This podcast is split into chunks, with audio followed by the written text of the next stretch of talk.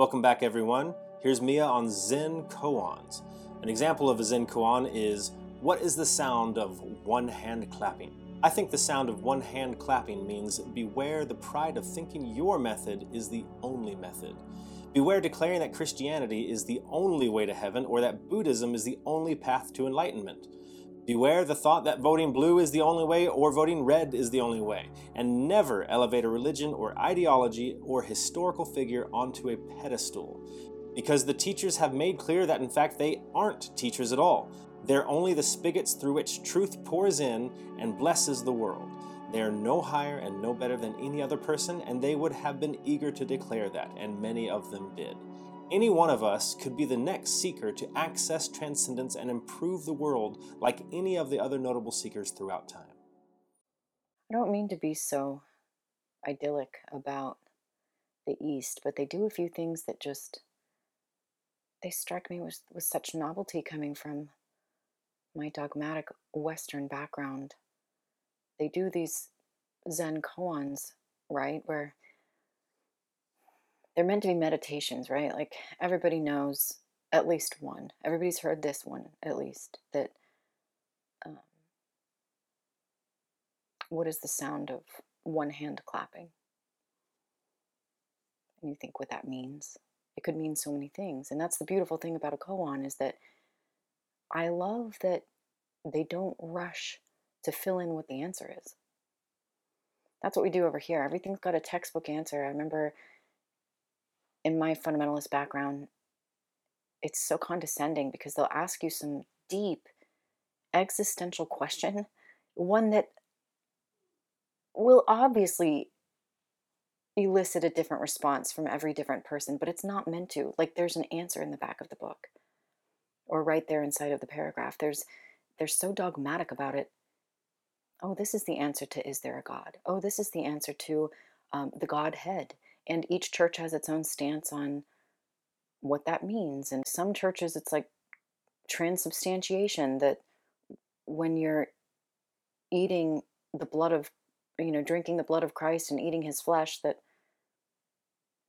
that it physically transmutes into in I guess in your mouth or in your body into the actual literal flesh of Christ and blood of Christ. I mean it's just they've got an answer for everything and it's usually a zany answer to begin with. But that's not even what turns me off. It doesn't even matter if in the West we had the best answers in the world.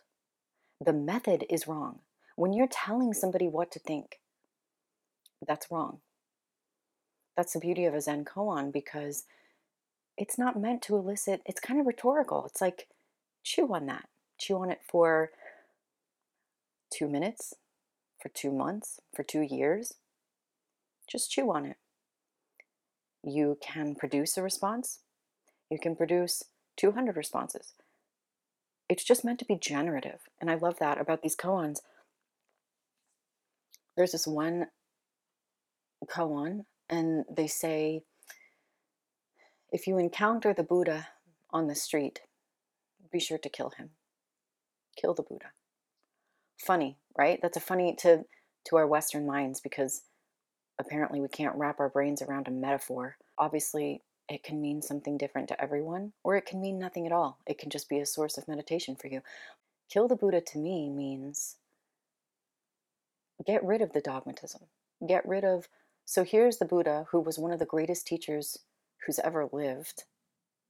And instead of codifying his teachings and encapsulating them within rigid articles of faith that are inviolable, that persist throughout all time, instead of getting all crazy about it like, like we would do in the West, we find something beautiful and we desecrate it by cramming it down each other's throats, you know? Kill the Buddha means the Buddha vectored in through his spiritual gifts. All he poured forth all of this win, uh, wisdom, right? These these teachers, these gurus, they kind of open a window to heaven and and things just pour through but it's not that they are really even the teachers it's that they're they're capable of channeling that they're capable of opening that window it's the light that comes through doesn't come from the buddha it's just he happens to have that gift that he can pierce through the curtain that separates this world from the next so that people can see through, they can peek through. He vectored in all of these teachings, right? He didn't produce them, he just channeled them. And they don't even belong to the Buddha. That's what I hear when I hear kill the Buddha. It's like, remove him from the picture. What he brought through, he brought through, and that's beautiful and that's great. And that's for, it's a gift for all humanity. But take the Buddha, wad him up himself as a person, and throw him away. Look what we've done.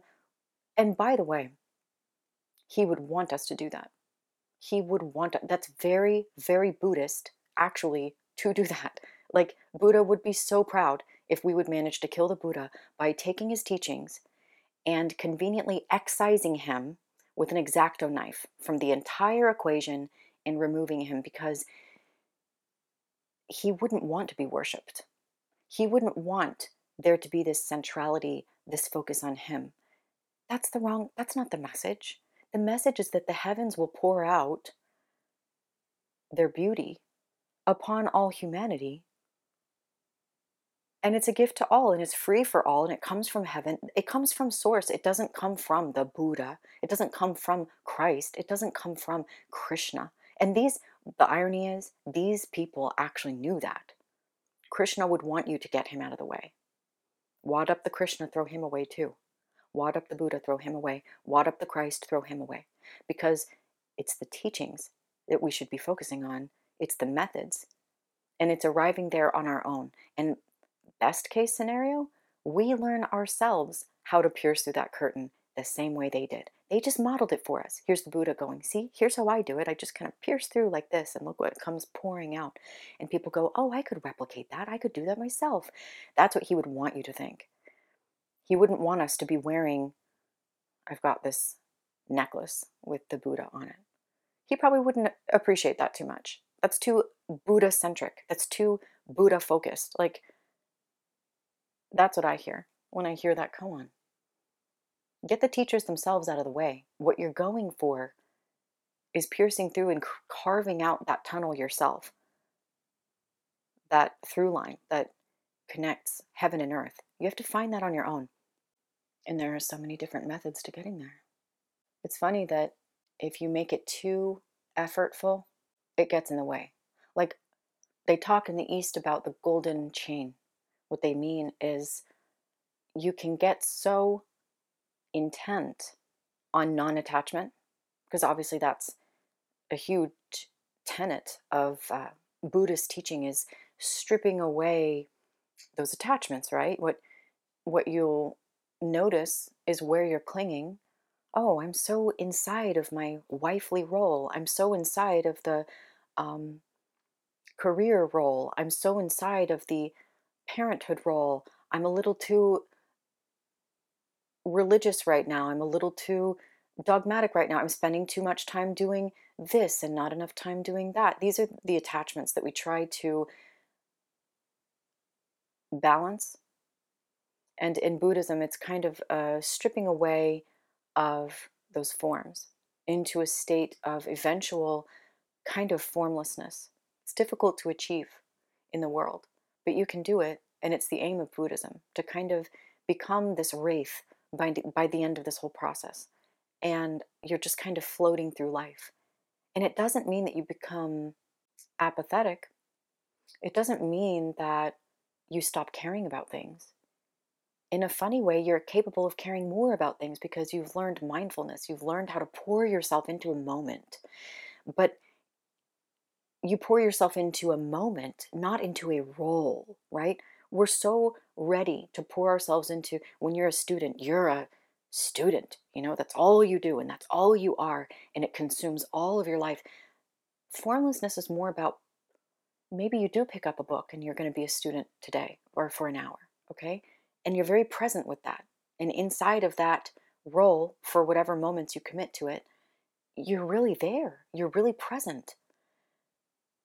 So, formlessness isn't about caring about nothing. It, it isn't about apathy. It's about mindfulness. It's about being fully present and just moving with the dance of life. They call it Leela. You just, sometimes you are reading the book, sometimes you're gardening, maybe you're milking a goat. As you're moving through life, you pour yourself into moments, but you try not to pour yourself into roles. And you really try not to take on these titles because those can become so, they can exert such force from the outside in. And that's the opposite of Buddhism. You want to bloom like a lotus from the inside out. It never should be like, oh, I'm the wife, so I do this. Oh, I'm the husband, which means this. No, no, no, no. You start with what's inside of you and then let that take some kind of shape, some momentary shape. That's how you move through the world. But the very, you know, if you get too intent upon formlessness, too intent on stripping away your titles and your egoic structures, then even that intention can become kind of dogmatic and it can start to pressure you. And so they talk in the East about this golden chain that the last attachment you strip away is your attachment to detachment. Does that make sense? It's the golden chain. It's you can't get too focused on the goal of non-attachment because that itself can become entangling for you. That can entangle you. That can ensnare you to be a little bit too goal driven, even in that direction. Like nothing is safe, right? In the dance of formlessness, any form can start to take on a certain heaviness and a concreteness that's going to head you up. Ram Dass tells this story. I, well, I'm sure he cribbed it from other Eastern teachers, so really I shouldn't impute the the credit to him. But at any rate, I got it from Ram Dass, so I'll, I'll repeat it to you. There was this boy who approaches his Zen master. He says, Master, I want to uh, learn non attachment and ultimate liberation and moksha and release. How long do you think that process will take? The Zen master says, Oh, I don't know, 10 years. The boy says, Okay, but what if I work extra hard? Then how long do you think it will take? The master says, Maybe 20 years. And the boy is kind of frustrated, but okay, but what if I really pour myself into this? I'm working three times as hard as anybody else and I'm really driving at non attachment. How long will it take me to get free? And the Zen master says, Oh, well, if you're really working that hard, 30 years. And you get the drift, obviously, because we're talking about the golden chain. You can even be too focused on formlessness, and that can hedge up your way. You can't be, if your eye is too riveted upon the goal itself, then you lose the Leela. You lose the beautiful dance. You lose that rhythm, and you start marching toward exclusively the goal. If both of your eyes are on the goal, You've got no eyes on your surroundings. You're not being present. You're not being mindful. And that's when dogmatism slips in, which is so menacing. There's nothing more menacing in our lives than dogmatism, and not just in a religious setting, but in any setting. I believe it was George Santayana who said, Fanaticism is when you redouble your effort against an aim long forgotten. To wrap up, the prevailing message of every sage who's ever lived is that we all are sages, if only we lay hold on the right meditative and philosophical techniques to put us all on equal footing. No one ought to be venerated or lifted onto a pedestal because it is the birthright of everyone to overcome the world in the same way that the Christ and Krishnas and Buddhas gave away the world and achieved the bliss of enlightenment. The greatest enemy to enlightenment is dogmatism, because dogmatism is all letter of the law and no spirit of the law. It's all yang and no yin, all empty outer husk and no vibrant inner substance.